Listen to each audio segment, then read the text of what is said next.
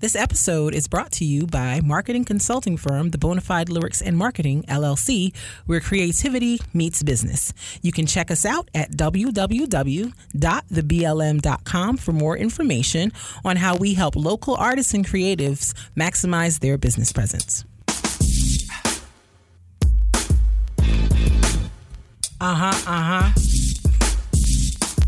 Yeah, boy. Yeah. It's the All Love No Fear podcast. Hey.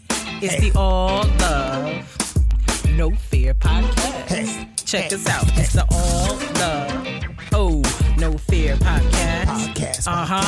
All Love No Fear podcast. Hey. What up? I would like to apologize for Mark's exuberance. If you weren't expecting that, like, extra 5-year foreign ad lib piece, like it was. You weren't ready for looking. Okay. All right. That is enough. It's actually much. Yes. It's too much for me personally. But thank you nonetheless.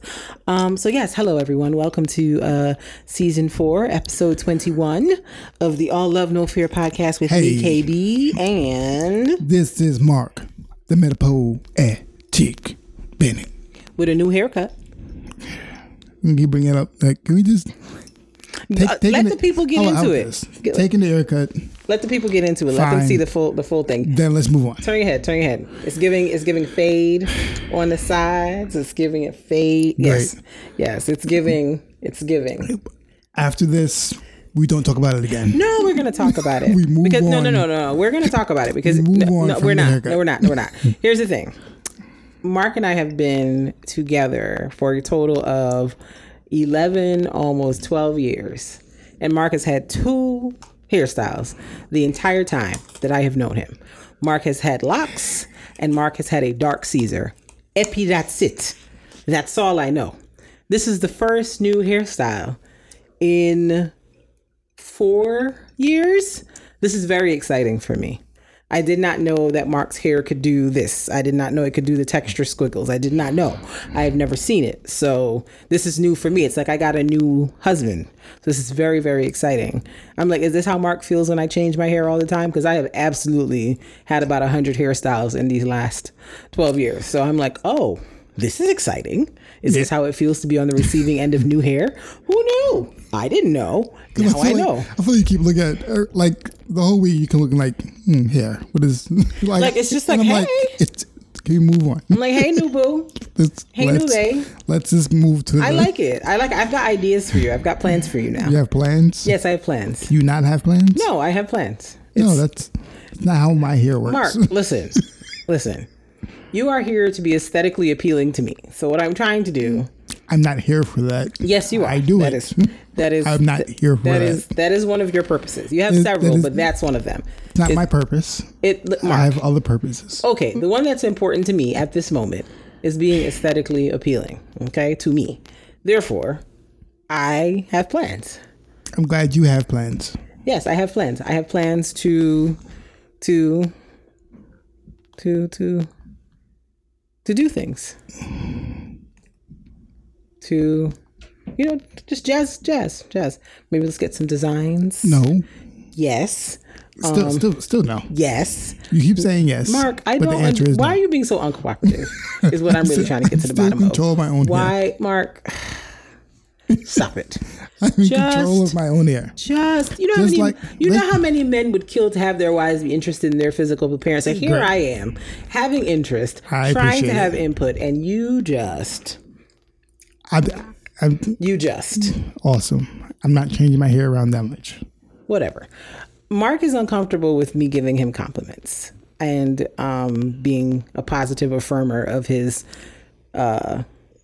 physical aesthetic. So I'm working to make sure that we're getting there. I don't think I'm uncomfortable with the compliments. I think I don't know what to say. You don't have to say anything. Just receive it. Yes, but I feel like I have to. I don't know the correct response to it. So I think my hesitation and my stumbling is like what to say. No, you don't have to say anything. You could just be like, you just nod your head. Like, I received that. Or you could just say thank you. Like, it's basic and we can keep it moving. But I feel like I'm excited to see what else.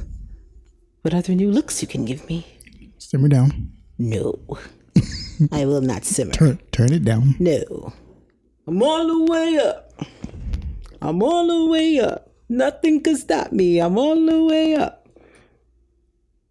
Shorty, what you want? Okay. I got what you need. All right. So you're the only one that can come on the podcast and act up. It's just you.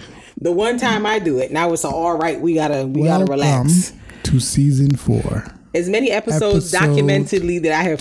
Put up with you carrying on, but I can't carry on. Not one time. This is your host, Miss KB. I already introduced myself. You don't need to introduce me. And I introduced you. Me, Mr. Mark, Metapoetic Bennett. We are here to do a podcast. Oh, now we're here to do a podcast. All of a sudden, it's all business. We're here to do a podcast now. Okay. We're here for podcasting. Wow. Wow. That's crazy, my guy. To speak some things into someone's spirit that needs it. You're here for inspiration. You're here for annoyance. That's what you're actually here for. We're here to inspire the masses is what we're here to do. So we should take some time and do that. So take some time to tell you. I'm going to be a troll now for the rest of this. Awesome. To be clear. Shout out to the people on the Patreon, on the Spotify, on the Apple Podcasts, on the Google Podcasts, all the things. All the Podbeans, all of them. Yes, all the things where the podcast be streamed at. Thank you so much for all of you. Yes, y'all are awesome. We appreciate y'all rocking with us. Happy September. Word. It's Virgo season. All right, y'all. All right. Yeah. Happy, we're recording this on Labor Day, so happy, hope y'all enjoyed. Happy first day of school. For the kids. Or people in college. Or yeah. Happy all that. Yeah. Happy new year things. Yeah. So yeah. Let's get into our love it or lose it. Hey, love it or lose it. Hey, love it. Or lose it. Hey, love it. Or lose it. Hey, hey, hey, hey. Hey, hey, hey, hey, hey. Hey, hey, hey, hey. Shibit. Okay. So, this week's Love It or Lose It, I decided. So, this past week, I watched some rom-coms on the Netflix. If you're looking for something to watch and you haven't watched it yet, check out Really Love on Netflix with Kofi Siriboe from Queen Sugar and Michael Ealy, Tristan Wilds from The Wire, and I can't remember the name off the top of my head of the main lead actress, but she's a up and coming black actress. She's South African, I believe. But the movie's interesting. It's very well shot. I enjoy when movies with black people of varying hues have good lighting because my God, you would think it would be easier, but somehow the lighting be trash in a lot of movies for black people. And I appreciate how everybody was well lit in this movie. It's a slow movie. I felt like I spent the first 45 minutes watching. Like, so is it gonna pick up from here, or this is it? So it's a slow movie, but it's interesting nonetheless. And I was like, yeah, people were saying that it reminded them of Love Jones, and I guess I can kind of see where people are coming from with that. So check that out. Support black people. And then the other movie that I actually was very entertained by was Resort to Love. It's a movie. It's produced by Alicia Keys, and she very gratuitously uses her songs in the movie, but you know, whatever, girl, you the producer, do what you want. But it stars Christina Milian, Jay Farrow, and Cinque Walls from he used to play Sean, I think, on Power in the first couple of seasons. So really, really cute, really entertaining movie. I thought it was going to be very corny, but it actually was, I enjoyed myself. So if you're looking for something to watch with beautiful black people, check out those two things. They're both on Netflix.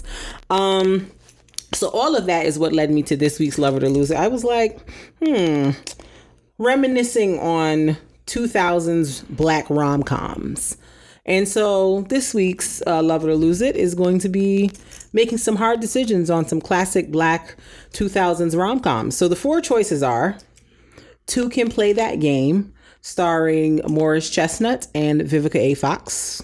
Deliver Us from Eva, starring LL Cool J and Gabrielle Union.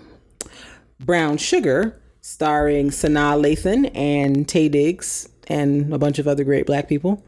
And Love and Basketball with Sanaa Lathan again and Omar Epps. So those are our Love It or Lose It options. Two Can Play That Game, Deliver Us from Eva, Brown Sugar, Love and Basketball. What's your lose it, sir? Love and Basketball. Mm-hmm. Love and Basketball. Like I out of those, I think that's the least creative story to me. Okay. He says, "Oh my gosh, the woman can play basketball." Like that is the premise. That's the whole storyline. Oh my gosh, she can play better than the guys. Never. Like that is the premise. So you don't like it? I just feel as if like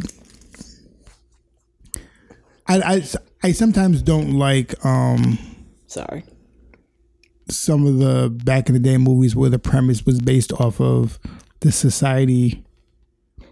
It's a response to society being trash. Mm-hmm. So, like, because society has a problem respecting women basketball players, that movie became a big thing because it was like, oh my gosh, that never happens. It's so crazy. So, like, when things change, it looks like, all right. Mm-hmm. You know what I'm saying? Yeah. So, it's like, it's playing into a societal insecurity. Mm-hmm. So stuff like that sometimes bothers me. Gotcha. Two Can Play That Game, I guess, does that too, but in a different way. But I feel like Love and Basketball is like, it's a little more annoying. Word to Big Bird. My lose it is also Love and Basketball. And I know that black people go up for Love and Basketball. That's a lot of people's favorite movie. They watch it over and over again. They live for it. I can't stand it. Like, and the older I get, the more I can't stand it. Like, I remember watching it, like, around when it came out. And I remember being like, oh, okay, cool. And, like, the older I get, every time I try to watch it, I'm like... It gets worse and worse. That Omar Epps is a piece of trash. What I will say is... Like, not Omar Epps the person, but his character in the movie. What I will say is a lot of the movies... back then are really bad. That's why, like, when they remake a movie or do a movie and they'll be like, it's not the same as the original, it's because we had lower standards. Yeah, we had worse taste, acting abilities, stuff like that. Yeah, I'm not saying they, it's just it accommodated a time. It accommodated so it's like, it wasn't like back then wasn't like great theater. Yeah. Like, yeah, we have to, like, we just appreciate the gimmick. We knew it was gimmick and we appreciated what it was. Right. It's like when they did the Coming to America. It was It was gimmicks and it was cheesy. Right. And we just appreciated it for what it was. Yeah. Like, it was a parody of itself. Same thing with Space Jam. Mm. It's a parody of itself. It was always gimmicky and that's what it was. Still haven't seen that Space Jam, by the way. So Space Jam 2 was cheesy and gimmicky and like we try to act like the first one was perfect theater. Mm-hmm. It's not true. Michael Jordan also could not act. Mm-hmm. Yeah. That's so like it was it's a lot of the same things. What else was there? I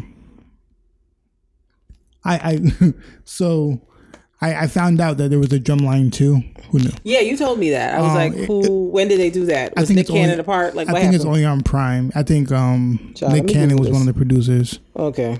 And like I didn't watch it, but I saw like the comments about it, and the comments were like, the first one was better, and like. Some of the comments were like, didn't really sell me on like it, how that it's really bad. It doesn't seem like it was that bad. Because the comments weren't like, we're saying like the first one was a classic, it was bad acting. I was like, Nick Cannon can't really act. Oh, so, I just looked up the thing. The guy that's in Black Lightning, is the guy. Yeah, and it's about a girl. Like it's like the what I've seen from like some clips is just it's just not the same level of production. They didn't probably have the same budget, so like you're not gonna get the same camera angles and stuff like that because like they had. Because like what I saw, like the camera angles aren't going to be the same. It's not the same production company. It's not the same level of production.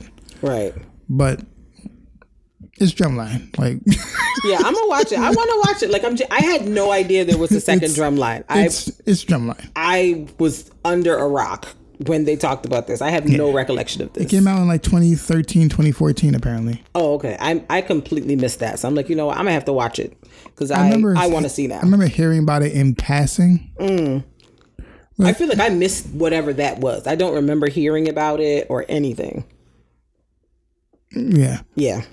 But yeah. Go ahead. Love and Basketball is also my lose it. Yeah. I felt like the whole premise of the movie was annoying. The fact that, you know, Sanaa Lathan, aka Kyla Pratt, Baby Kyla Pratt, she still looks the same, so cute. Baby Kyla Pratt wanted to play basketball, and Alfre Woodard, a great actress, her mom was just like, "Nah, you a little ruffian. You need to be more girly." Blah blah blah blah blah. Like I was like, that was already annoying. Then Dennis Haysbert being Lil Omar Epps' father, and just being all misogynistic and weird, but like I also am like, but this was also a sign of the times. Like, yeah, people were very trash with their thought processes and their views back then. But it's just like the fact that I don't know. I just feel like Omar Epps' character just basically played Monica for mad long and kind of made it seem like she wasn't that big of a deal. And then finally, when his basketball career was kind of waning, that's when he was like, "Oh, I think I want to be with you." Kick rock, sir. Get out that lady face. You would get. I hate that. That gets on my nerves. So I think that's what my problem is with the movie. Yeah. I get why people like it for sure, and you know, if you know, like we've talked about this before, like there's certain music, movies, whatever that's linked to our upbringing, and we're always gonna have like positive. Yeah, and like views about it. And if you're a fan of like toxic relationships, yeah, I mean, people be in whole toxic relationships and don't even realize, so they're fans. So yeah, I mean, if that's what you into, then that's what's up. I mean, but yeah, you know, those are choices. So if you like it, that's cool. I'm not judging you for liking it. I'm just saying that if I had to make a choice out of the four to do a rewatch on, wouldn't be that one. Yeah. What's your love it? Brown Sugar. I thought you would say it. I figured you would say that. Yeah, it's like it was number one. It was an interesting concept in the first place. Mm-hmm. It's a great concept that hasn't been done before, and people were excited about it. Mm-hmm. I'm not even sure if it's been done since. Mm-hmm. Like the concept of it, like they've tried to, like they still like probably do hip hop in the background, but just. It's just an interesting concept that has not been done. Mm-hmm. The funny thing is it kind of take a shot at like pop hip hop, pop hip hop, which is what we have today essentially. Yeah. So it kind of like took shots at that, at like people making it for that, and then trying to make hip hop more genuine, and like it was an interesting concept, right? It was just something that was interesting. It's funny that a lot of people didn't know who Mos Def was before that movie, and really? they thought that he was just an actor who was rapping. I was like, no, that dude's a real rapper. Like he's actually really talented. I don't know. Yes, but a lot of people didn't know that he was a rapper before that movie. Yeah, and they thought that he became a rapper from that movie. Mm-hmm. It's like no. He was about this life. Yeah, this whole time. Like a movie about Mos Def. And his acting in that movie is actually. Some of the best. Well, Mos Def is a good actor. Like, which is why people thought a lot of people knew him as an actor first. Okay, gotcha. That's what I was saying. I was like, a lot of people knew Mos Def as an actor before he was a rapper, because he gave what he was supposed to give, in my opinion. Yeah. So it was It was good. It was an interesting concept of like of course they had this cheesy moments. Yeah, for sure. Like, I just want to write. Let's make real music. Yeah, like, it was a little cheesy. Very much. The rapping Dalmatians were great. I still the greatest. Yes, like that will never not be funny to me. Like I can watch that scene over and over and over I'm again. I'm black and I'm wearing white, and he's white. And he's wearing black. I'm like, are y'all serious? Like that will never get old to me. I will always think that's funny. Always. I still watch it and get a key, even though I know it's coming. It's still hilarious. Every time. God pan. Wait, on the bandstand. Ooh, God pan from the best Chinese restaurant in the land. It's like, let's not do this, please. Please. We insist. Okay, all right. I think I'm going to choose for myself Two Can Play That Game. Okay. And I think it's because it's tied to like a memory. Like, I remember they were doing, like, a movie thing at my school after school. And, like, I didn't know what movie they were doing. But it was, like, on Friday afternoons, they used to show movies, like, at my school when I was living in Barbados after school. And that was one they showed that day. And, like, I think that was the first movie that I can recall seeing where all the people were black. I think that was the first movie I had ever seen where like the whole cast was essentially black people. And I was like, oh my gosh. Like I remember thinking how beautiful Vivica Fox was. Like she was gorgeous. Like I'm so mad that she messed with her face because in that movie, she is like black girl perfection. I remember thinking how pretty Gabrielle Union was. I was like, my God, she is just tall and chocolate and pretty. It's also where I decided that Morris Chestnut was it in terms of handsome black men.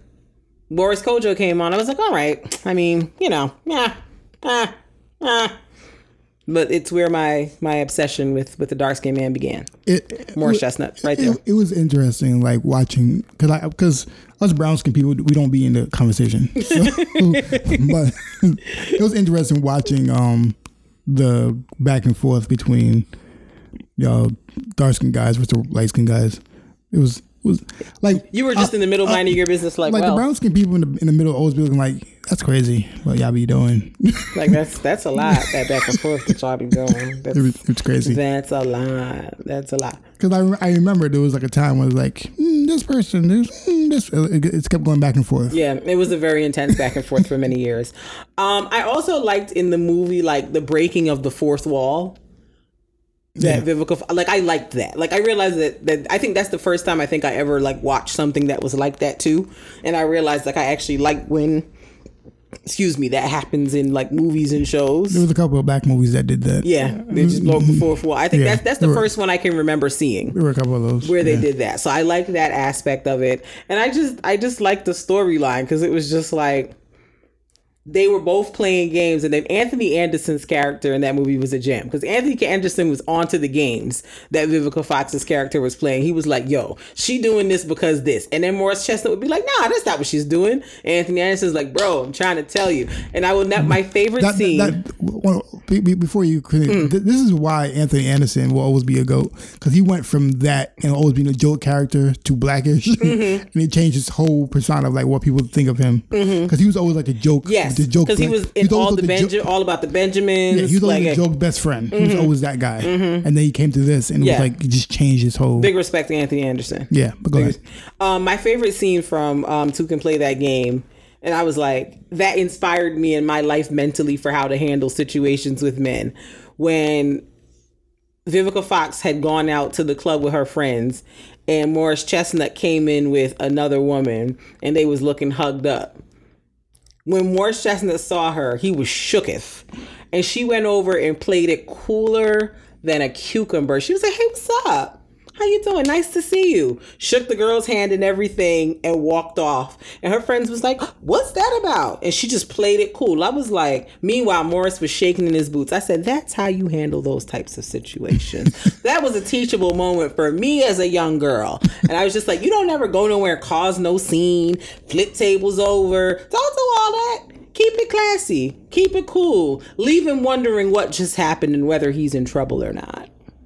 It's a fun time. So it was a great life lesson for me as a young lady. And I've kept that energy ever since. I have not often been in situations where I've had to do something like that. But I'm like, I would, because of that scene, I would never cause a scene somewhere. If I saw something like that, I would absolutely play it cool and be like, hey, what's up? I might slide an evil eye, but beyond that, no scene causing. I think that scene is also what reminded everybody, like when someone breaks up with you and someone hurts you, mm-hmm. From that point on, they should always see you fly at all times. At all times. They should never see you hurt. Right. You should always be like, I'm going to be fly every time you see me. I'm doing well.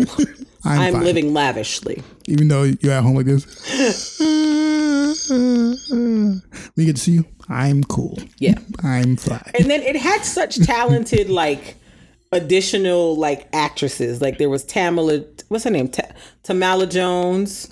They had Wendy Raquel Robinson, Monique, Bobby Brown was in there. Like, it was just a really talented ensemble cast of Black people who, like, brought a lot of comedic relief, good acting. Like, it was just a great movie overall. Like, I would sit down and watch that movie over and over and over again because it's awesome. Word. Yes. So, that is our Love It or Lose It. Hey, love it or lose it. Hey, love it or lose it. Hey, love it or lose it. Hey,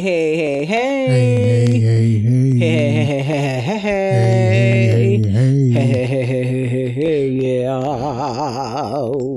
Shoot it. That's fine. All right. Let us move on to our main topic. You with these, open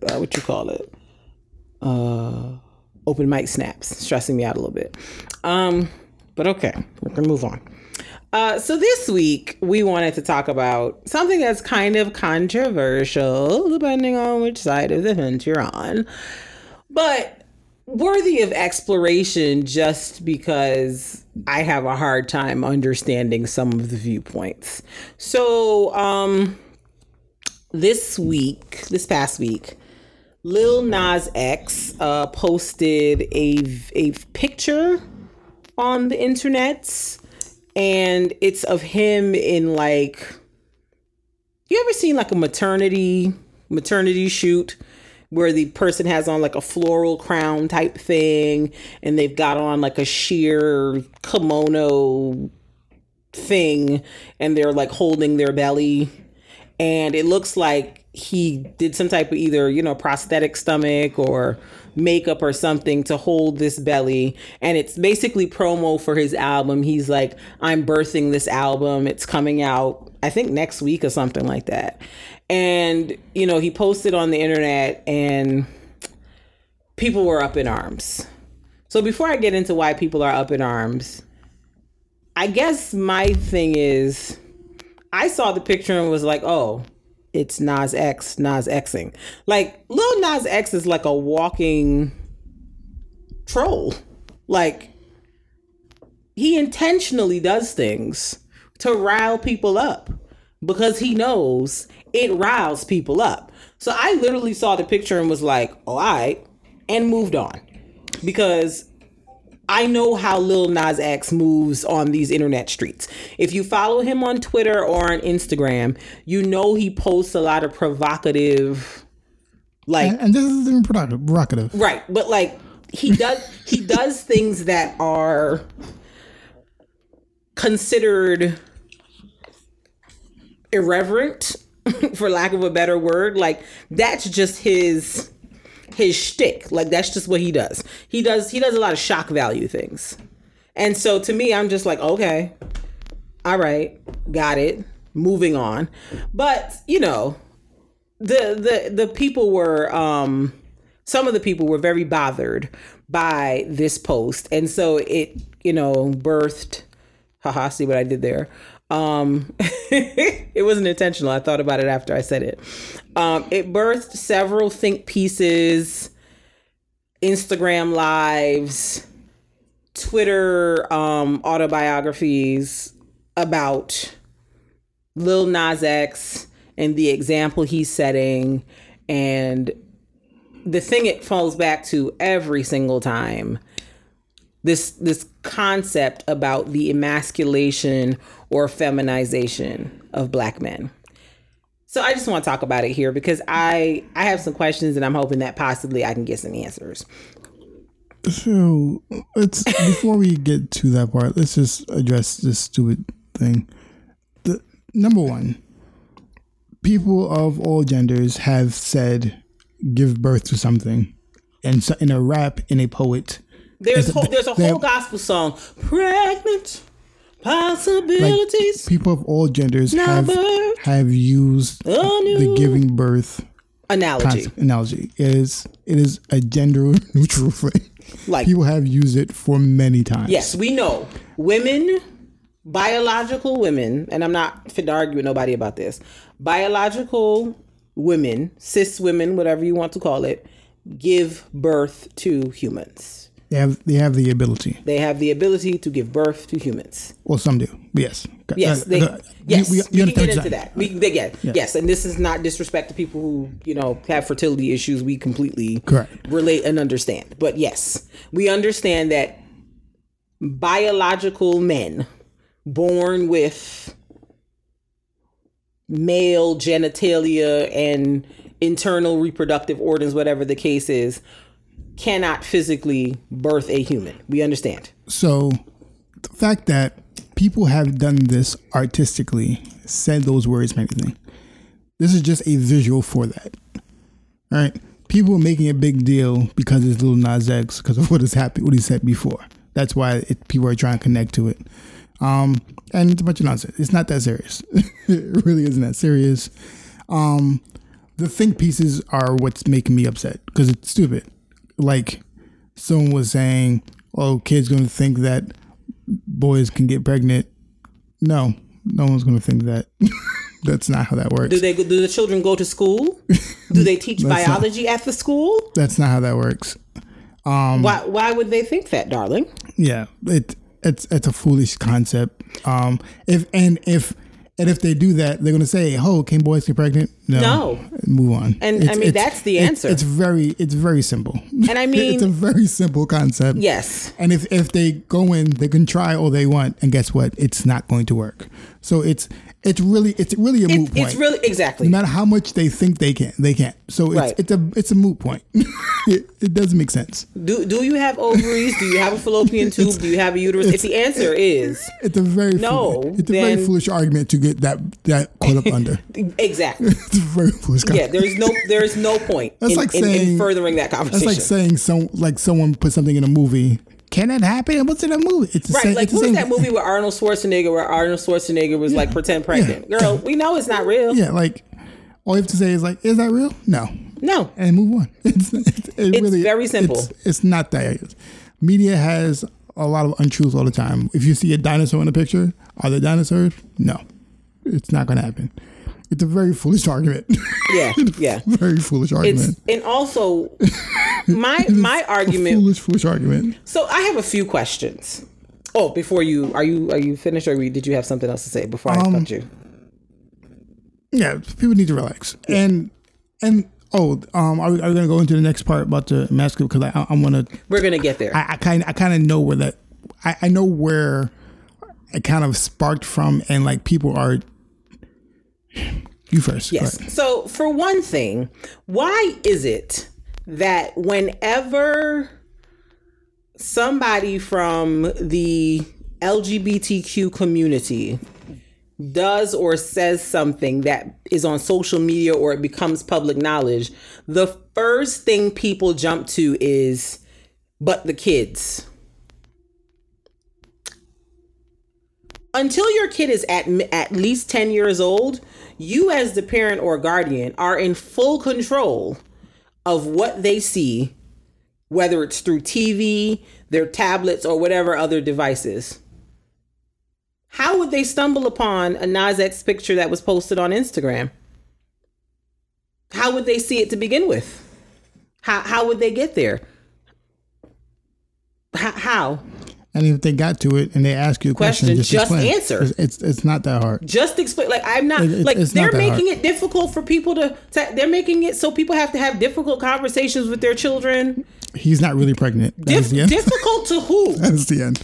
Difficult to who is what I want to know. He's not really pregnant. Because kids, I feel like people act like kids are stupid.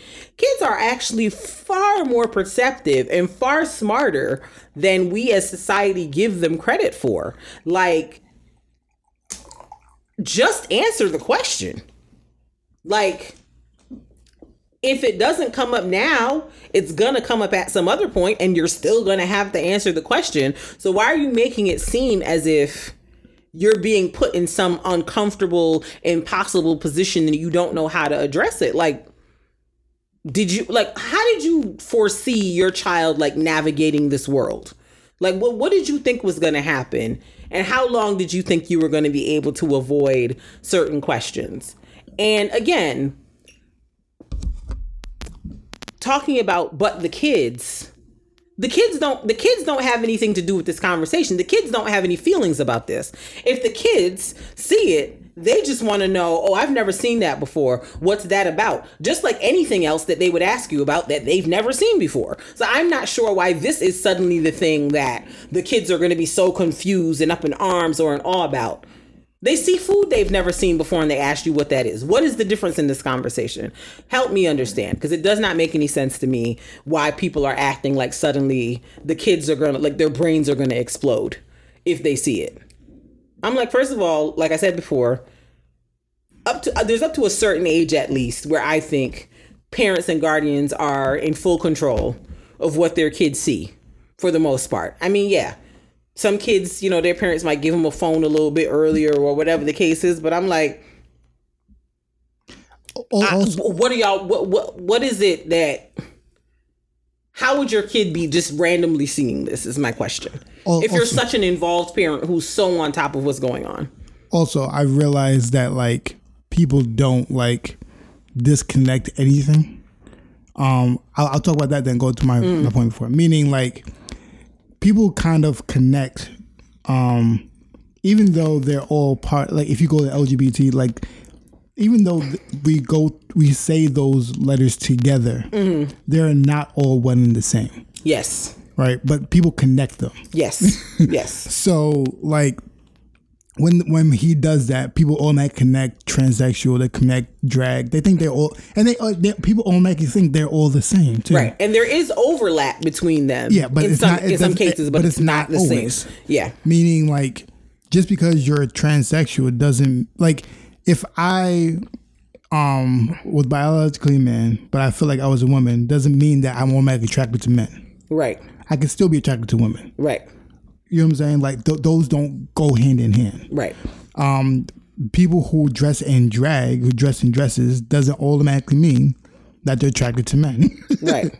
Sometimes they're still attracted to women, or that means that they want to be women. Yeah. Sometimes they just like drag just means I just want to wear. I like wearing women's clothes. That doesn't mean that at all. Yes, I had a professor in college who wore drag on the weekends, had a whole wife and kids and a whole professional life, but just liked to wear women's clothes. That's what they was into. Those have nothing to do. Like, it's like people don't know how to separate them. Yes. So, like, people are like, oh, it's like this. Ah! It's like not. It's not. It's not necessarily. It's not really. It's not necessarily true. So it's a lot of crazy stuff with that, I think. Yeah. I think my guess for Lil Nas X, based off of what I've seen, I think he's just more of just he's homosexual who just likes drag. Yeah.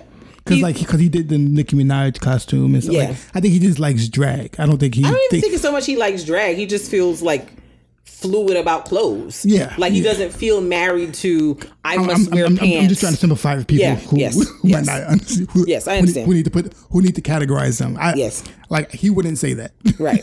But I think I'm trying to help people who need categories. Yeah. That is, I think, more of what he is. That's fine. Right. The other thing that, you know. Oh, and. No, go ahead. Sorry. I'm sorry. And then my statement back into like, as we transition to like the main topic about people thinking that men are becoming more effeminate and stuff like that.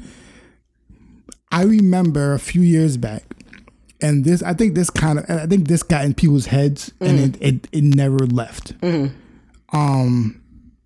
It was it Dave Chappelle?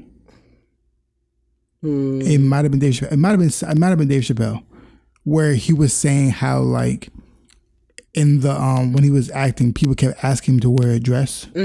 Was it Dave Chappelle? Yeah, I think it was Dave Chappelle. And he kept wearing a dress, and he was like, "Why do they keep wearing a dress?" And they kept trying to put black comedians in dress, saying that you won't make it to you wear a dress, which is. And if that part is true, that's still a corporation thing. Right. Corporation issue with black men. Right. I don't understand how that connects to a person doing things on their own. Right. And or try like they try to connect that with everything. Right. Because Dave Chappelle said that, and they use that for everything. Right. They use that for every time. There's a guy who's homosexual or transsexual or anything like that. They're like, it's because I trying to. I'm like, that is actually just their choice. Right. Like, stop assuming that everybody is just a puppet in someone's hand. Right. Sometimes people just want to do what they want to do. It's not always being controlled by something. Right. People just want to do things. Right.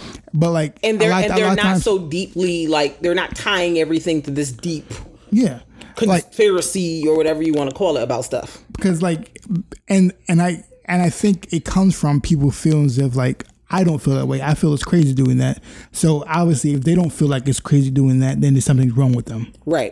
Right. Because if I feel so adamantly against it and they're doing it, something's wrong with them. Right. Because they shouldn't feel that way. Yeah. And it's a weird. Right. It's just weird, like, people, because like this, people believe that everybody has the same thought. People think that all black people have the same thought, and if they don't, there's something wrong with them. Yeah. So it's a weird. Right. Like, we can't say black people are not a monolith, but then not give space to black men expressing themselves in a way that may be different from what the majority thinks is what a black man is supposed to look like. Because I feel like we as a community are trying to decide what black masculinity looks like for the whole community, and it's not possible. It's not possible, because gay, straight, bisexual, anything in between, everybody's expression of what manhood looks like is going to be different based on their upbringing, based on their own experiences, based on who they are innately as people. It's just going to be different. So, and the reality is, we have to stop falling into this trap of hyper masculinity that we feel like black men have to be all the time. Right.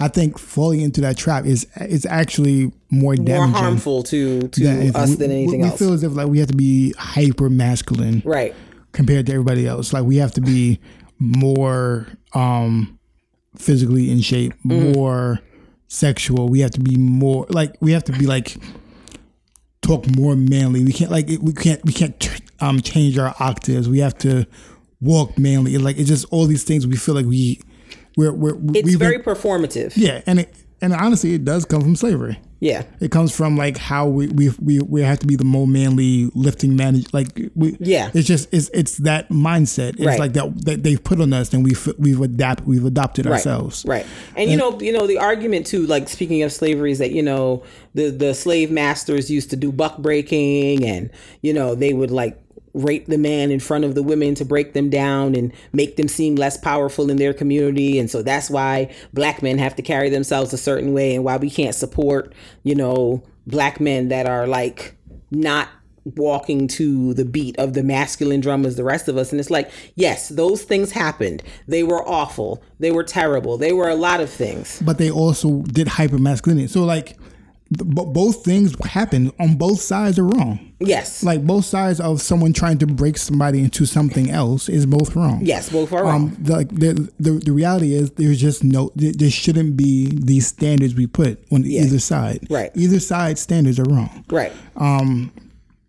Let's let the person be who they want to be. Like that is where the concern is. Right. Like, is it possible on both sides? Like, so, like some people might be doing things, a lot of people aren't. Right, right. Like, my first question when we start going down this, like, effeminizing black men or emasculating black men conversation, it's like, but who are black men trying to be masculine to or for? Like, who is the measuring stick of what masculinity is, and who are you trying to perform this for? Who told you or who said this is what being masculine looks like for a black man, and this is how you have to act it out? Like, who are you trying to prove masculinity to? And the reason I asked this question, because I don't know if you remember when we had gone to California like 2 years ago, and there was a picture of Billy Porter in his like tuxedo dress situation that he wore to the Oscars or the Golden Globes or one of those things. And my dad was like, you know, that's what's wrong with, like, you know, the black community or like black men, like, you know, that's why people think we not masculine, blah, blah, blah, blah, blah. And in my head, I was like, and I said to him, I said, who? That exactly who doesn't who think is that? They who thinks that black men aren't masculine? Who that's we're the extra part, we're extra masculine all the time. All the time. So I'm like, who is the they that doesn't think that black men are masculine, and who is it that black men are performing this masculinity for? Like, I'm confused. Who are you proving it to? Because I said, my response when my dad said it, I was like, so you mean to tell me all the other black men that were on that red carpet that came in regular Tom Ford suits and Louboutin lace-up shoes, they don't represent masculinity, but this one guy in a tuxedo dress ruins it for everybody? How does that make any sense? 50 dudes. That was insane. Spike Lee was at this event. Denzel, John David Washington. Who are you performing for? Right, like, all of these men walked down that red carpet, and the people saw Billy Porter in that one outfit and said, black men aren't masculine? Huh? Who says that? What? Number one, who says that? It doesn't make any sense. And, like, what?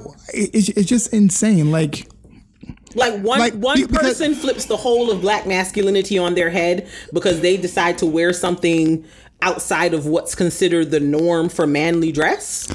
And, huh? that comes with the concept that everybody feels like all black people have to be the same and do the same thing.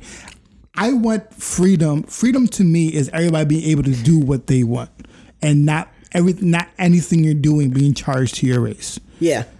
Like, let anybody do what they want. Stop charging, feeling like people have to do things for the, like, right. Real freedom, being able to do what you want. Right. Billy Porter is comfortable wearing whatever he's wearing. He's cool with it. He don't care what nobody got to say, and he is not a stalwart or representative or anything of black people. He's only a representative of Billy Porter. He's a representative of Billy Porter and maybe his mama. That's it. That is it. That is it. Nothing else. The other thing, there's enough black men in media for like that, exactly. That was my next point. There's enough. I'm like, we've seen the hyper masculine rappers. We've seen the Jay-Z's. We've seen the Nas's. We've seen the Rick Ross's. We've seen the Babies.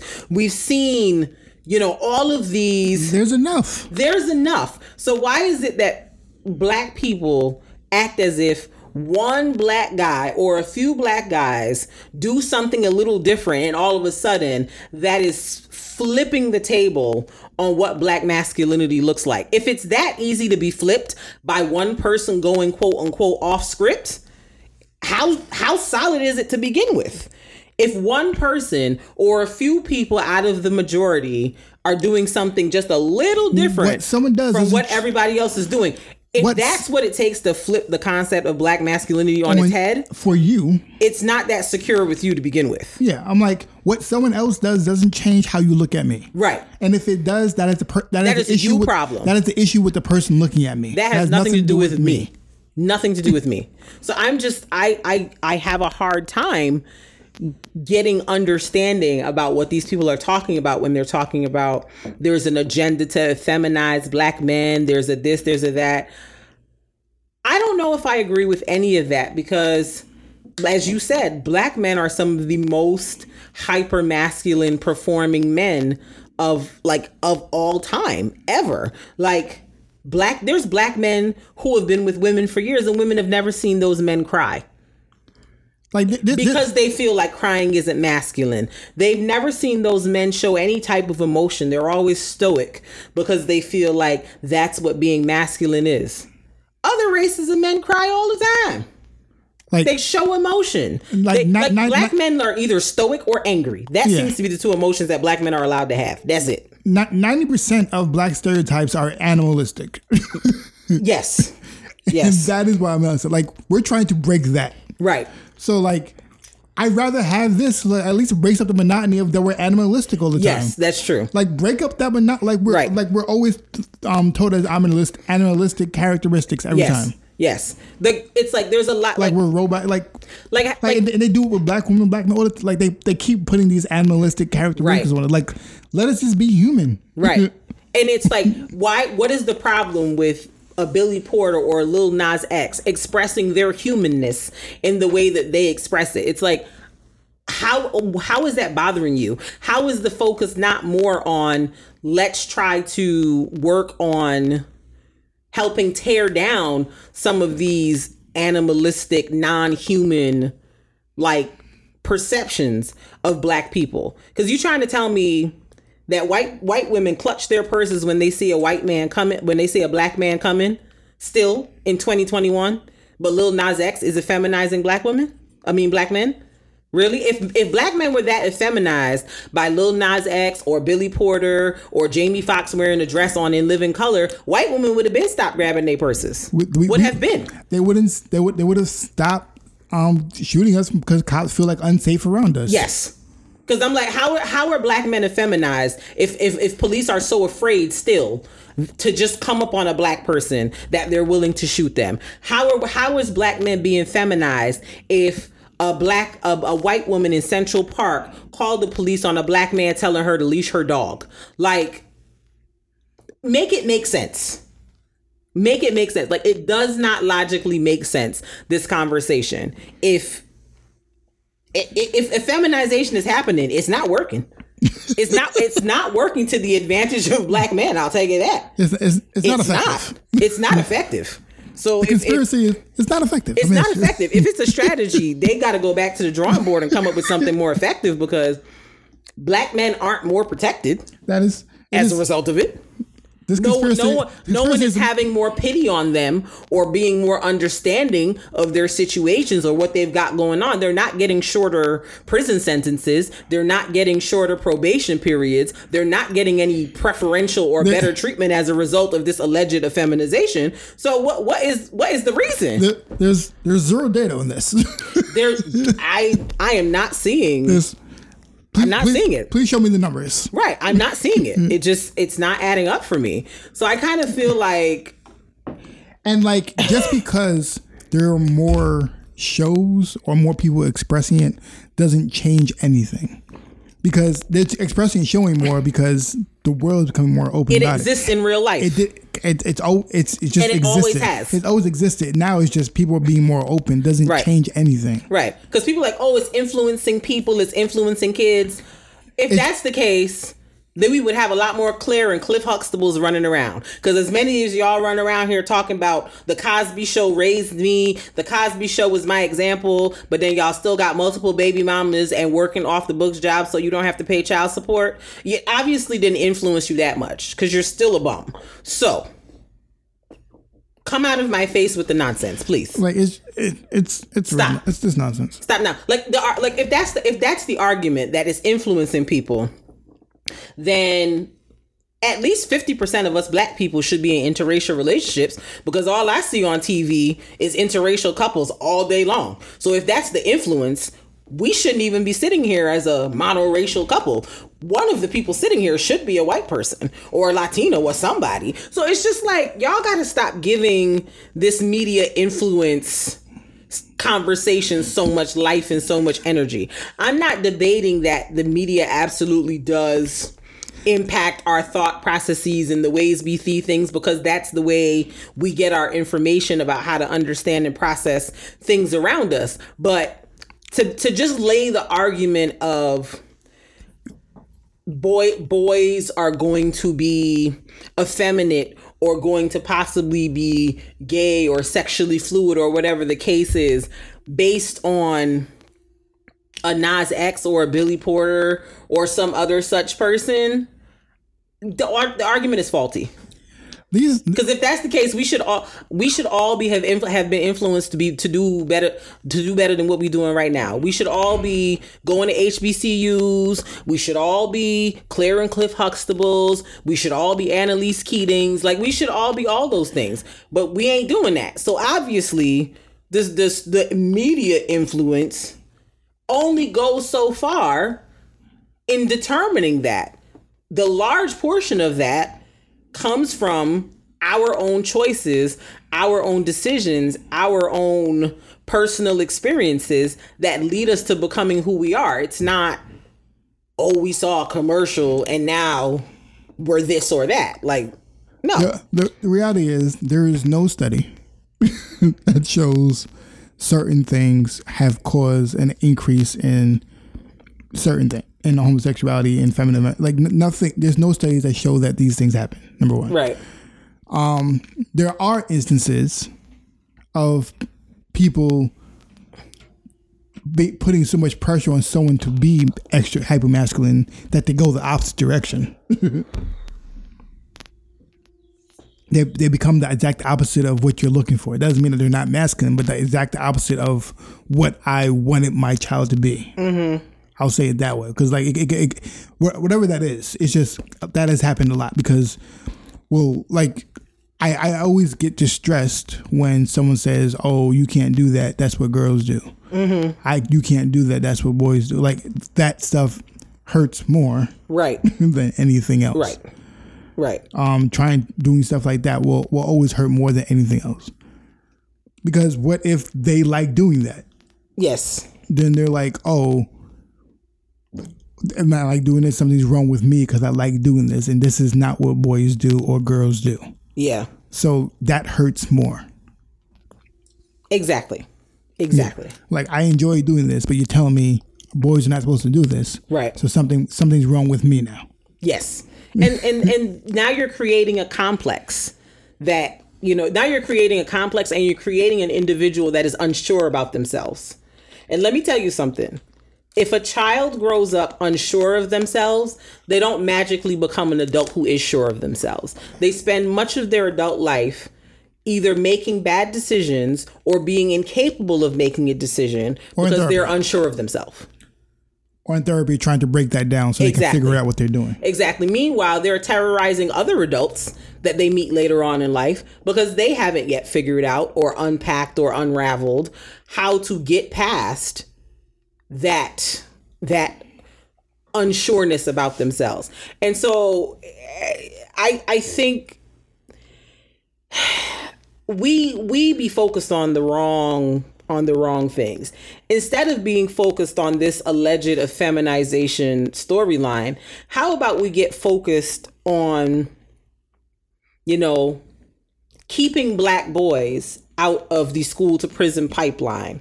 How about we focus on working with young Black boys who are in juvenile facilities and getting them the resources they need to, you know, overcome whatever, like, mental health, behavioral issues, whatever it is that has led them to be in this particular situation. And how about Black men take up the mantle of, you know, working with organizations like the Innocence Project or starting their own organizations to get Black men who are wrongfully accused and convicted of crimes out of prison? Like, why are Black men not focusing, these Black men who are so concerned, like Lil Boosie? Let's pause for a second. For an allegedly straight young man, Lil Boosie is always up to the times on the Alphabet Community's news. And when I say Alphabet Community, I mean that with the most respect. I just didn't feel like saying all the letters. But Boosie is always nose deep in the Alphabet Community's business. Nose deep. I don't know any real straight man who is that up to the minute about LGBT issues. I don't know one. Not one. Who is up in the mix and always has something to say. Like, I saw an interview with him on The Breakfast Club. He was going back and forth with Monroe Flame, who is an older LGBT gentleman who does drag and stuff like that. And he was going back and forth with Monroe talking about, but you know, Monroe was basically saying, Monroe has a child, a son, who's I think like late teens, early 20s. And Monroe was like, I wouldn't want my son to be gay or part of this community because of how hard it is to be black, male, and LGBT in this world. Not because I think something's wrong with the community, but because I know how hard it is. I have lived it. I experienced it. And I would not want that for him. Boosie was like, nah, but I feel like, you know, all of this is giving the kids too much say as the parent. It's about what you want and what your say is. And Monroe was like, nah, like if the kid is expressing that this is how they feel, this is how they feel. It don't matter what you think or how you feel. It's not going to stop how they feel. And Boosie was going back and forth about that. Then the Lil Nas X picture came out and he back in the news. Boosie, you don't talk about your music nearly as much as you talk about what the LGBT people is doing. Is there something you want to come to the front of the class and tell the people, Boosie? Because you are far too busy. Every time I talk about you, it don't never be for nothing, right?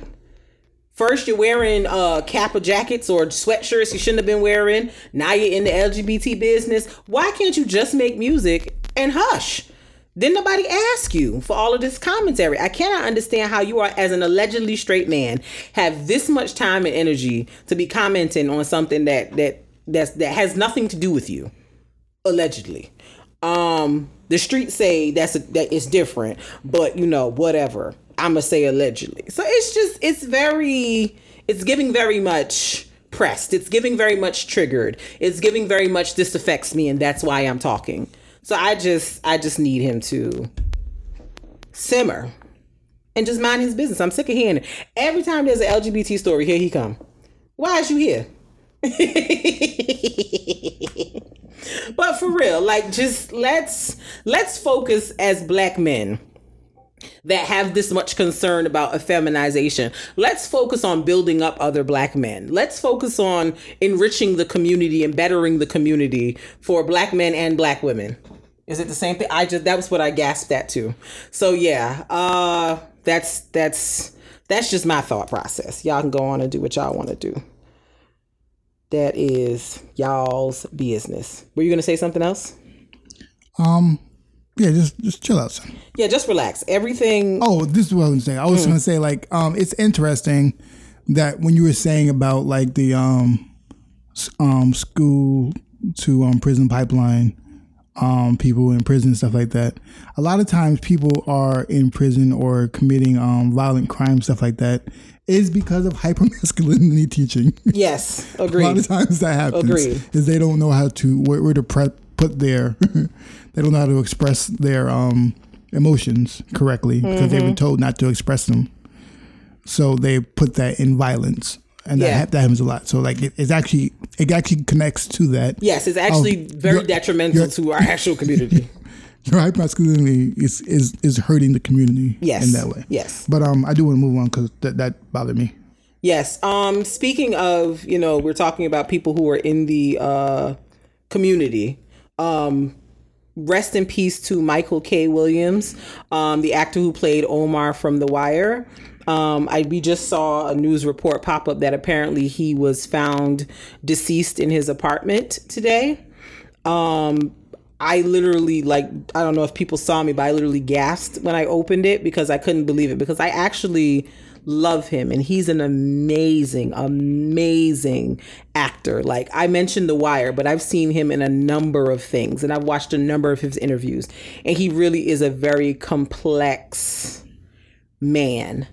And you know, I remember watching an interview where he basically was like, you know, he's open, like he was fluid. He didn't consider himself straight, gay, any of those things, but he was very much quote unquote masculine. And, you know, very much living authentically in who he was as a person. So rest in peace to him. He was in his 50s. This is just really sad. Yeah. I was saying, like, he was co-founder of something called We Build the Block. Mm-hmm. I'm reading the about page. It says, for decades, many New York neighborhoods have battled the same issues: gun violence, under-resourced schools, food apartheid, lack of employment opportunities, and more. Instead of strategically and intentionally investing in communities, the city of New York has invested huge amounts of money into over-policing and public safety approaches that are not working. Introducing We Build the Block. We are a community-led movement to bring our voices to the front of the conversation on public safety. We're organizing our voices to advocate for our needs, elect leaders we can hold accountable, and build solutions to the problems we face. Our work can replace over-policing with better community-developed and led models that protect and free us all. Mm-hmm. Which is kind of what you were saying, like creating a program for that. Yes, so. Like do something productive to make a change in the community. Okay, yeah. So it's kind of like a instead of having to police in the community, we police our own communities. Yes, and just walk around and control, like which I feel like he's been a big part of. Yes. He seems like, I think he does a lot of stuff with that in general. So. Yes. We literally just saw him, not in person, but we saw him the DMX tribute. At the DMX tribute at the BET Awards, and he was definitely channeling DMX. Like, I thought it was DMX when the camera first panned. I said, oh, X came back. Because it looked just like him, the stance, the outfit, everything. Apparently, he was 54 years old. They're saying, and I don't want to say it, but they're saying it may have been a possible OD from heroin or fentanyl, which is crazy because there's another comedian, Fuquan Jackson, that passed away recently from fentanyl-laced cocaine or heroin. So they're saying that they found drug paraphernalia in the apartment. And that his nephew found him in the home. He talked a lot in his life about like struggles with, drug addiction and stuff like that. So, so sad. Rest in peace to him. Prayers up for his nephew who found him, because I can't imagine what that must be like. To find someone that you love in that state. So, very, very sad. Very, very sad. May he rest in peace. All right. Do we have anything else? Yeah, I think that was it for that. All right, y'all. So we would love to hear more from you all.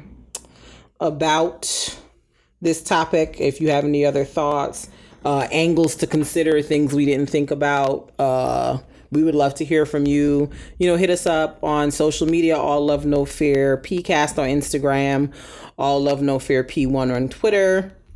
You can also email us, alllovenofearpcast@gmail.com. And we have a Facebook page. There are two. You can comment on either one. All Love No Fear Podcast and All Love No Fear on Facebook. So thank y'all. This was a good conversation. Word. Yes. Word. Up next, it's our Artist Spotlight.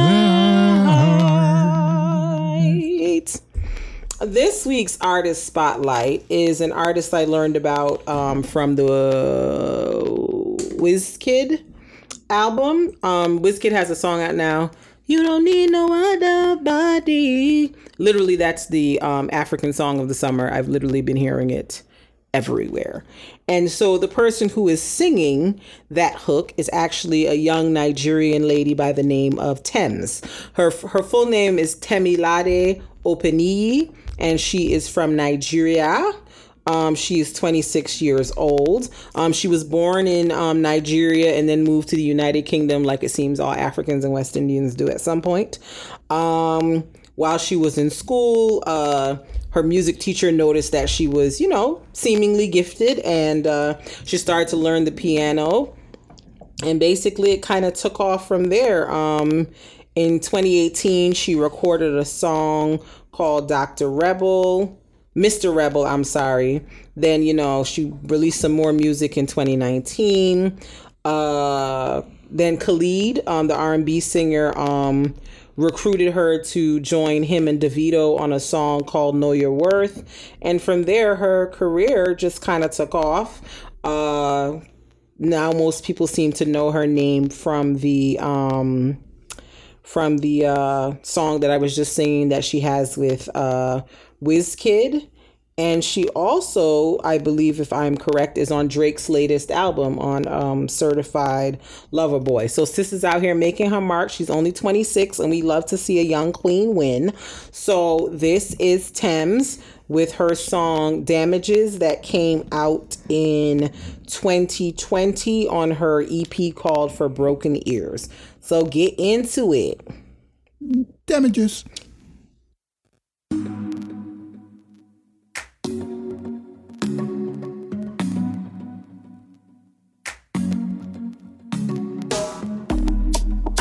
Yeah, yeah, yeah, yeah, yeah. Classic. Walked in when I was a new youngin'. Shawty, you were tryna run on me. I've been going on my own. I've been doing things unknown. It's the day one, you running right back. Say the drama, you running off track. It's a one life, you tell me one life. One time, you tell me one time. Open your eyes, baby. Can you be wise? Cause I'm a bride, baby. I'm on the way, I'm on the run, baby. Leave me alone, take it back now. I put you on it. Say you want chance to what it on me. I've been I what it back. Turn you right around, take it my way. So tell me what you need from me now. I know what you need to be now. Cause I'm done with it now. No more damages now. Tell me what you need from me now. I'm not what you need to be now. Cause I'm done with it now. No more damages, no more damages. Back then when I was a baby girl, I was yours and you were my world. Tell me what you wanna do for me now. Take you down and I will hold you to run my race. Cause you run it right there. Run my race, cause you take it right there. I've been down, I've been running right there. I've been out, could you take it back there? Pull up tonight, I might be risky. But me stomach, forget the whiskey. But you still wanna get back with me. You tryna be the one and deal with. Don't got my phone, you're not a madman. You missed the way, you're not the one chance. I live my life, don't need you with me. Yeah, yeah. So tell me what you need from me now. I know what you need to be now. Cause I'm done with it now. No more damages now. So tell me what you need from me now. You know what I need to be now. Cause I'm done with it now. No more damages, no. So tell me what you need from me now. I know what you need to be now. Cause I'm done with it now. No more damages now. So tell me what you need from me now. I know what you need to be now. Cause I'm done with it now. No more damages, no.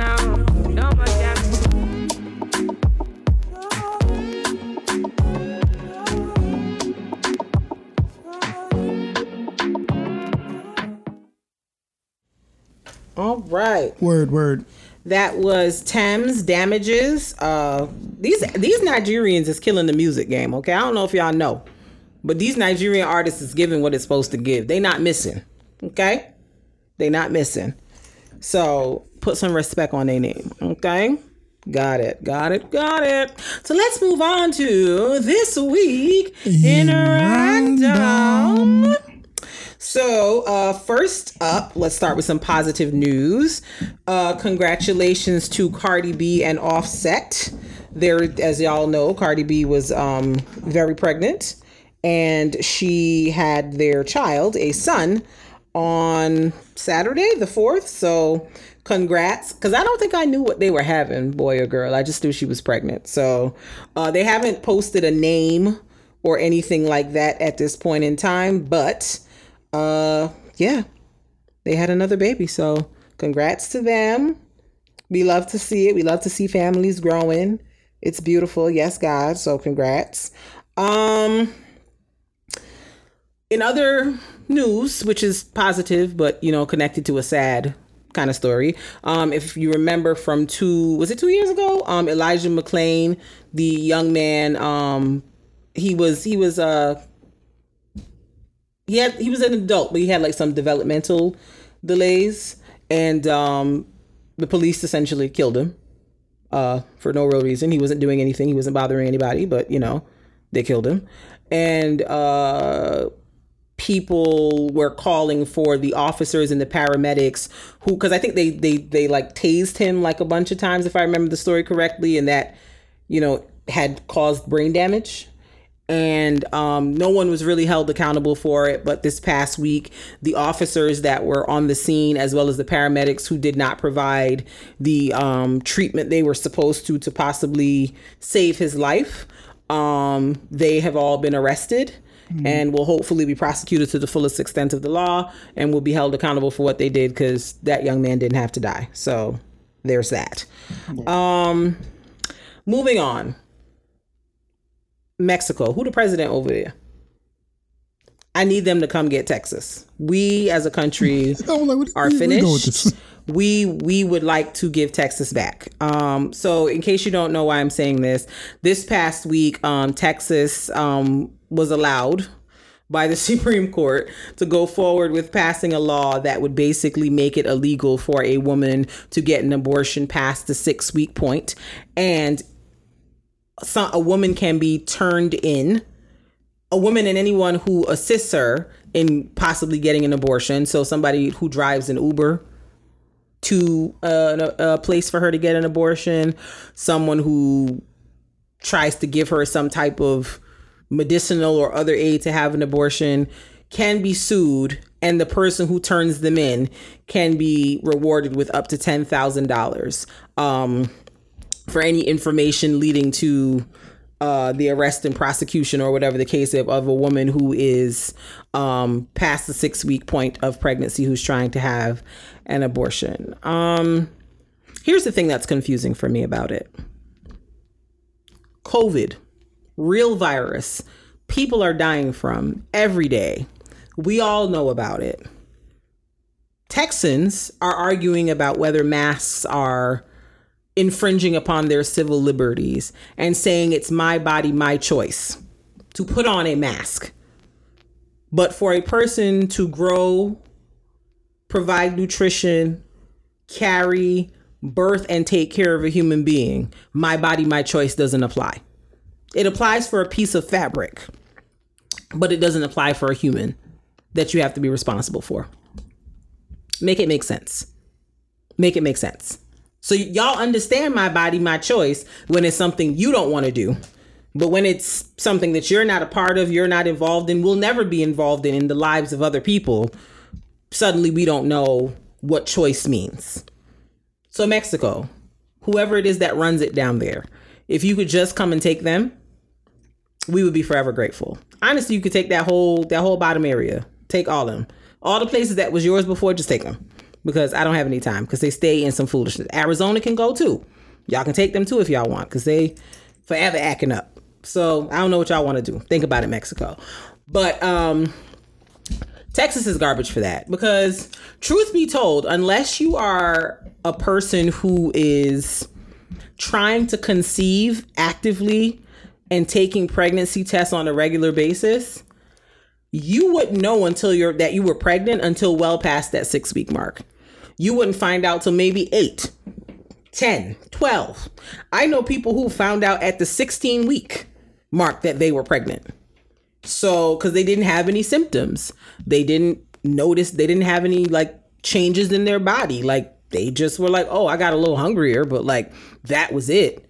So to say 6 weeks is insane. And again, we don't know the reasons behind why people are having abortions. Like, no one should be forced to have a child that they don't want to have, because for all of this pro-choice, life begins at conception conversation, you don't have, as a society, as a state, the social services and the fallback net for people to get assistance and help with taking care of these kids that y'all are forcing them to have. Y'all make people jump through 37,000 hoops just to get assistance that they need, but you don't want to give it to them because, oh, they're irresponsible. They should have waited till they had more financial stability. They should have this, they should have that. And it's like, Yeah, okay, cool. That's all well and good, but what now? The kid is here. Help them out. Don't force them to have a child that they're not ready for or don't want for any myriad of reasons, which are legitimate. But then when they need the help, give them a hard time about it. Like, you got to pick one. It can't be both. If you're going to make people have kids because you feel like aborting a fetus is wrong, you need to have all of the resources and tools and things available to make sure that this life that you were so concerned about now has an opportunity to thrive and be its best. But if you're not going to do that, you need to stay out of people's uteruses and business. So I say all that to say either Mexico can come get Texas, or women who live in Texas should just get on out of there. I don't care how cheap the houses are. It's ghetto. You should leave. That's all I'm saying. I hope that this law will not stand for long, that, you know, somebody somewhere will have some sense and strike it down as unconstitutional, but I don't know. It's very ghetto. And I'm sure there are plenty of other states who are trying to follow suit because America. So, you know, it's very ghetto, very ghetto. This is why the Netherlands or Norway or whoever it was called us a third world country. This is why. It's very ghetto, and they're right. And don't none of y'all come in the comments or anywhere arguing with me about I don't love the country. Go find something to do, okay? Rest in peace to those who lost their lives, unfortunately, in the flooding that was a result of Tropical Storm Ida. If you don't know, the New York City metropolitan area was hit very hard by some very heavy rains. What was it? Wednesday? Mm-hmm. I think it was Wednesday. And some folks lost their lives. Unfortunately, they were like trapped in cars and couldn't get out. And the waters were very aggressive and very high. And I read a story about two faculty members from Iona College who were like driving back from teaching their class and trying to get home and got caught up in the waters. The car just flooded and, you know, they have passed away.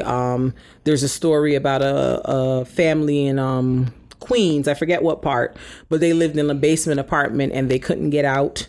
And so they drowned. And, you know, I think they said like the death toll is something like 40 something people.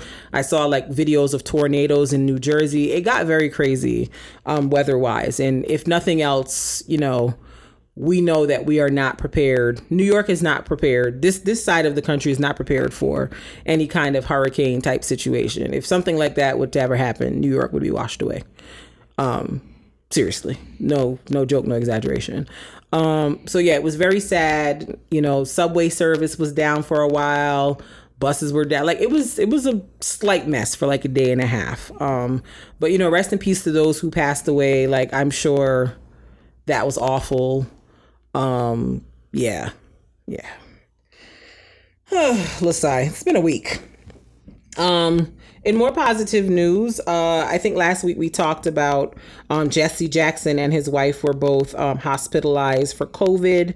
I believe I read either yesterday or the day before that they are both back home after being hospitalized. Oh, no, I lied. Reverend Jackson's wife, Jesse Jackson's wife, she has been released from the hospital and is back home. Jesse is still in a rehab facility. So, you know, it's great that they're, you know, seem to be recovering and things are moving along. But, you know, as we said last week, they are older. So, you know, I'm sure more precautions are being taken to make sure that the recovery goes as smoothly as it can. So, you know, it's positive news that they're out of the hospital. You know, just keep the prayers going that they will make a full recovery. While I was waiting for us to start, I saw this story about a soccer player, Jean Pierre Adams. He was a soccer player from France back in the 70s. He got in the 80s, he had a knee injury and he went into the hospital to have an operation back in 1982. Something went wrong with the operation and he's been in a coma for 39 years. and he finally passed away this recently. I just want to be very clear publicly. Don't you keep me in no coma for 39 years. That's a long time. That is like, how are you even allowed to do that? Like, I read that story about how his wife took care of him for 39 years, and I was just like, people talking about, oh, she's such a loving wife. Nah, I have questions. That's a long time. That man was in a coma for almost 4 decades. What? That is a long time. That man was in a coma longer than I've been alive. What? Even if by some miracle he was to wake up out that coma, what he supposed to do? In his mind, he was dreaming. Right. The world he went into that coma before does not exist. It is a whole different situation out here. Like, I want to read more about that story because I'm just like, how, Sway? Can you connect the difference between dream and reality right now? Like, what? Like, 39 years? Like, what? Huh? Like, I can't understand. Like, what are they doing? Like, what? I don't understand. Rest in peace to him. Hopefully he is finally at peace and resting, because I cannot imagine that. That sounds insane to me. From the person being in the coma and a person being a family member or a friend knowing that somebody, like, that's just all the way around insane. But rest in peace to him. The story was crazy. Oh, never mind. Apparently people in coma are unlikely to be dreaming. Oh, okay.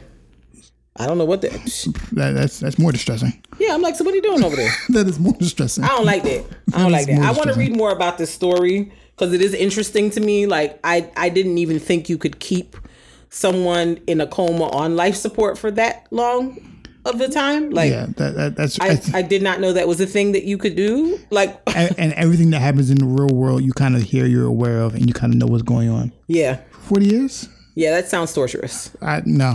That sounds torturous. The whole time he's like, yo, can someone kill me though? Like, can someone just turn this machine off? Can someone please? Please. Please. For 40 years? That sounds awful. Just all type of conversations you're hearing that you can't be a part of? No. That sounds torturous. Get me out of here. So no. No. I don't like that. But I will read more about this story because I have genuine fascination about this. Next up, I don't know whether I'm afraid of Drake or whether I applaud him. I'm somewhere in the middle. Drake has somehow managed to be a bully and a troll while finessing most of us into believing that he's a nice guy. Why am I saying this? So Drake released his album, Certified Lover Boy. He purposely waited, in my opinion, until Kanye put out Donda to put his out. Secondly, apparently there was an Andre 3000 song on that was supposed to be on Donda, but they decided, whoever, not to put it on the album. But of course, 3 Stacks came and gave us what 3 Stacks gave, which is excellent rap. And, you know, people are talking about the song. It's going around, whatever. Come to find out, Drake released the song. And in the song, Kanye is dissing Drake. And I'm just like, how'd Drake get the song? How did Drake get the song? Who gave it to him? How was he able to release it? How has he successfully navigated us to talking about how great Andre 3000 is and totally disregarding Kanye's album? It's scary, but masterful. And I don't know if to be proud of the young man or afraid. I'm in the middle. Because how Drake did that, how he finessed that. We talking about his album and 3 Stacks verse. We ain't talking about Kanye. It's like, what Kanye? But 3 Stacks, though. Like, the fact that there's people posting about the verse and posting whole Instagram caption monologues about how great 3 Stacks is, I'm just like, Drake is awful. He's a troll. Kanye, whatever it is you did that, man, go and apologize. Please. He's never going to let it. He's never going to let up. He's going to keep doing this to you. He's going to drive you insane. And the whole time look like the good guy. That's the messed up part. That you gonna look like a jerk. You gonna be driving yourself crazy trying to go back and forth with this man. He just gonna be sitting there like, I don't even know what happened. Whatever it is you did, I need you to go over there and make it right. Because he's gonna keep dragging you for eternity. He's never gonna let it go. He's a Scorpio. They don't let anything go. Whatever it is you did, fix it. Because Jay-Z politely dragged you and moved on. This dude's never gonna stop. So go fix it, because it makes me uncomfortable. Poor Andre 3000 in the middle, like, I just wanted to do a verse. He said he wanted to do something about his mom. My mom passed away. I wanted to say something about my mom. I don't know why. Poor Andre don't know why he in the middle of this. He like, I want to do a song with Drake. I want to do verses with people. Like, I don't know why I have ended up in the middle of this situation. Also, stick a pin. I think Andre is confused. Also, in that note, it was also interesting how he decided to put out who he wanted to do a verse with in the process. He was like, also, just since we're here, can I do a verse with Kendrick? Jay-Z. Yes, J. Cole. Yeah, he put out very specific names. He was like, I just put it out there. Since I'm out here doing verses. Since y'all reading what I'm writing. Yes, if y'all are picking up what I'm putting down. I just want to put out some. Right, like if y'all want to do a verse collabo, I'm ready. I'm prepared. I want to do verse for these people. I think Toby should shoot his shot because Andre seems open to verses. So I think Toby should hit him and be like, so what's up? Can we get a verse? Because it seems like you out here doing them. So, if you wanted a verse with 3 stacks, now might be your time. Now might be your time. But yeah. That was the most interesting turn of events that I did not see coming this week. I do want to see a Andre and Kendrick. That sound interesting. I want it. I'll purchase it. That does sound interesting. Oh yeah, speaking of the Jay-Z verse on Drake, just if y'all didn't know, he's definitely talking about Dame Dash. Yes. Definitely. Without question. And I would urge Damon to just be cool and say nothing. He's not going to, but it's cool you said that. But again, Jay-Z is another petty, will keep stuff going for a little while kind of guy. And I feel like he put it out as like a say something, Damon. Say something. I've got more. It's definitely Damon. Don't say something, Damon. He did it. He did it specifically. He was like, hey, I'm going to do a verse on Kanye's album. I'm going to do this verse on Drake's album. So you don't think it's those two. Right. So now you know who I'm talking about. Right. It's very clear. It's very clear. And it's a little uncomfortable, but that's those rich people's business. Finally, what is wrong with people? So as y'all who may follow tennis know, the US Open is currently happening. Naomi Osaka, she lost her match and dipped and kind of said, I think I'm taking a break because playing tennis gives me the anxieties. And I feel sis. It's a lot. Then Sloane Stephens, who won the U.S. Open a couple of years ago, another young black player, she lost her match to Angelique Kerber. And apparently she got 2,000 plus death threats with people wishing to hurt her leg, to break her leg so she's never able to play tennis again, wishing she gets raped because she lost. What's wrong with people? People are insane. Like, the girl went and played a professional tennis match and lost. People lose every day. Why is her life being threatened? Why are people threatening to rape her or cut her legs off or crush her leg? Like, y'all gotta stop. This is why Naomi and a lot of these other players don't like talking to the press. They don't like engaging with the public because of stuff like this. And then I see comments like, oh, well, they knew what they were signing up for. They should have thicker skin. No, I come to play tennis, sis. That's what I come to do. I come to play tennis. I do not come to be threatened over me losing the match. You don't think I already feel messed up enough and I'm overthinking it because I lost the match? Now I got to read people trying to kill me too? Like, you don't think that's too much? You think that's what people sign up for? That's insane. People need Jesus. They need deliverance, because how is a person losing a tennis match affecting you this bad to where you're threatening their life? Like, how did we get here? How are we here? Somebody needs to explain it to me, because I do not understand. It's the Panasonic. It gotta be, because y'all just been in y'all house too long. No, people raced before and got time. Because what in the what people, the hell? People just racist. I don't. Jesus, man, we ain't about to have nothing. The racist train is never late. No, it's never late. I'm just kind of like, you wanted to not be there. Find something to do with your time. No, it'll be there every time. I promise you, if people keep going with this, we not gonna have no professional athletes. Because these Gen Z children don't have time for any of it. They don't have time for y'all. They will absolutely go and do gardening or baking or something before they put up with this nonsense. Yeah, they don't have time for y'all. So shoot, we might be winded down on professional sports watching as a culture. Because if this how y'all gonna keep giving it up to these Generation Z children, psh, we ain't gonna have much, because they not doing all of this for people. So I just need everybody to calm down. Get some sense about yourself. Anyways, so new music. Some things came out this week. As we mentioned before, Certified Lover Boy by the homie Drake. I had to change the name because you said chocolate. I was like, it's definitely Certified. Yes, Certified Lover Boy. I had to change the name. I wrote chocolate? Yeah. Okay, I must have been thinking about that. Certified Lover Boy by Drake. And he had these billboards out everywhere in different cities telling people like their artist from their city was on the album. The marketing is very creative. You'll love to see it. Speaking of marketing, we were talking about Kanye when we were in the car. And it's like, I don't think Kanye realizes who he is. He doesn't realize he's Kanye. He's him. West. Like, pull a Beyonce. Just put an album out and let the people have it. Like you don't have to do all these stunts and shows. Yeah. Like, I understand. Like, Drake put out a couple billboards and said, there's the promo. Go with God, children. Like, you have to understand, like, you got to do king stuff. When you like, when you are a certain level, you don't do all these extra trying to get likes. You don't do all that stuff. Yeah. Like, he's doing too much. You like, did Jay-Z give us promo for 444? Or did he just say, here's an album, kids? It was some billboards that said 444, and then that was it. Yeah.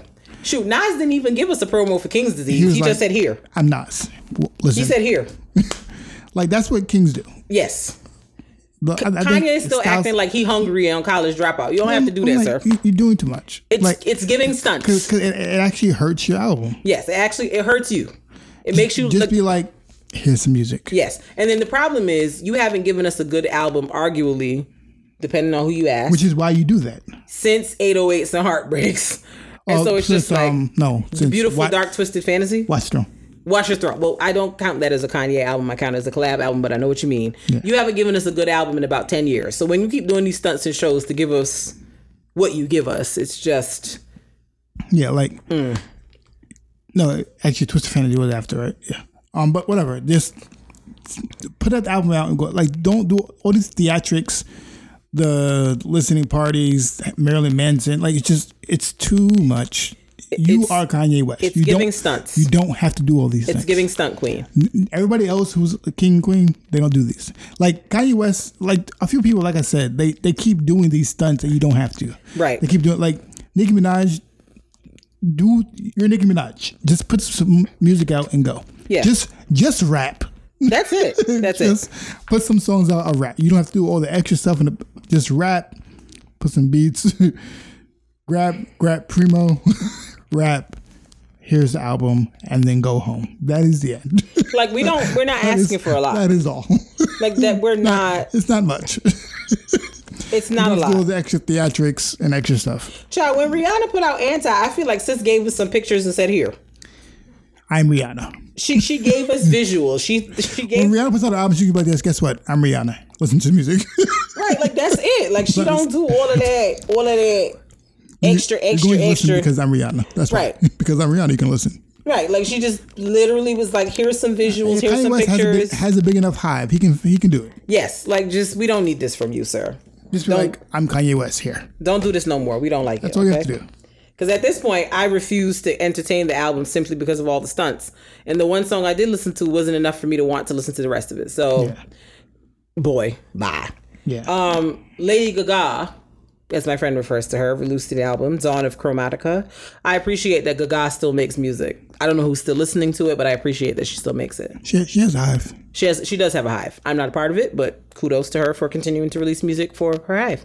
And finally, the fastest man in the world, Usain Bolt, has released a reggae album, a dancehall album called Country Youths, with a gentleman named NJ. I believe NJ is a singer, and the two of them are going back and forth on this album for about 14 songs, I want to say. So it's a full album. It's not an EP. It's a full album. He's trying to make the transition from a former Olympic athlete to artist, and we respect it.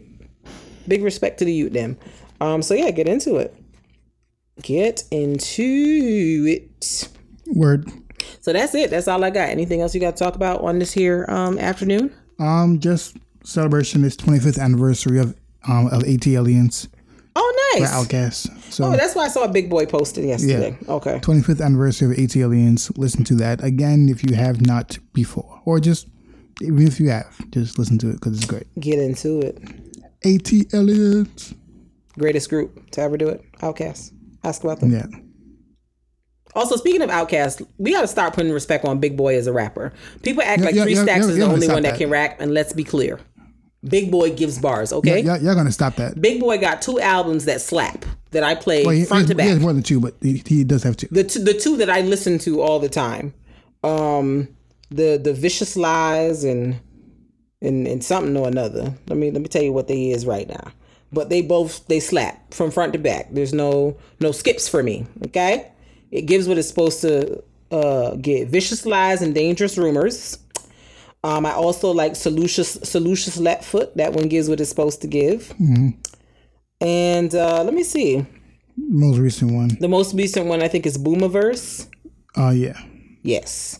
So all the albums really give what they're supposed to give. So put some respect on Big Boy's name, okay? That's what I need y'all to do. He's phenomenal. Lord released an album too. I'm only saying that because I wish Lord looked younger, like her age. Okay, let's wrap the podcast up. I'm not even, because at first I was like, did he say Lord? Because I'm like, first of all, you know who Lord is, and then good night. Okay, it's been great, y'all. Thank you for having us. Thank you for listening. We appreciate y'all's support. I don't think Lord deserved that unintentional stray, but you know, God bless. Like Fat Joe said, the COVID was in there. God bless, because. Wow, I was confused because I'm always confused about how old she is, and then I look. Oh, she's okay. Wow. Okay. So yes, we appreciate y'all. Thank y'all so much. The episode. She's 24. It's a hard 24. She is 24. Child, I was given 16 at 24, so I'm like, stressful. But you know what? That's that lady business. I'm not involved in that. Until next time, y'all, we bid you adieu.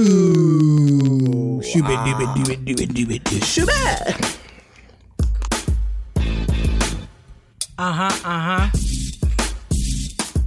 Yeah, boy. Yeah. It's the All Love, No Fear podcast. Hey. It's the All Love, No Fear podcast. Hey. Check us out. It's the All Love, Oh, No Fear podcast. All Love, Oh, No Fear podcast.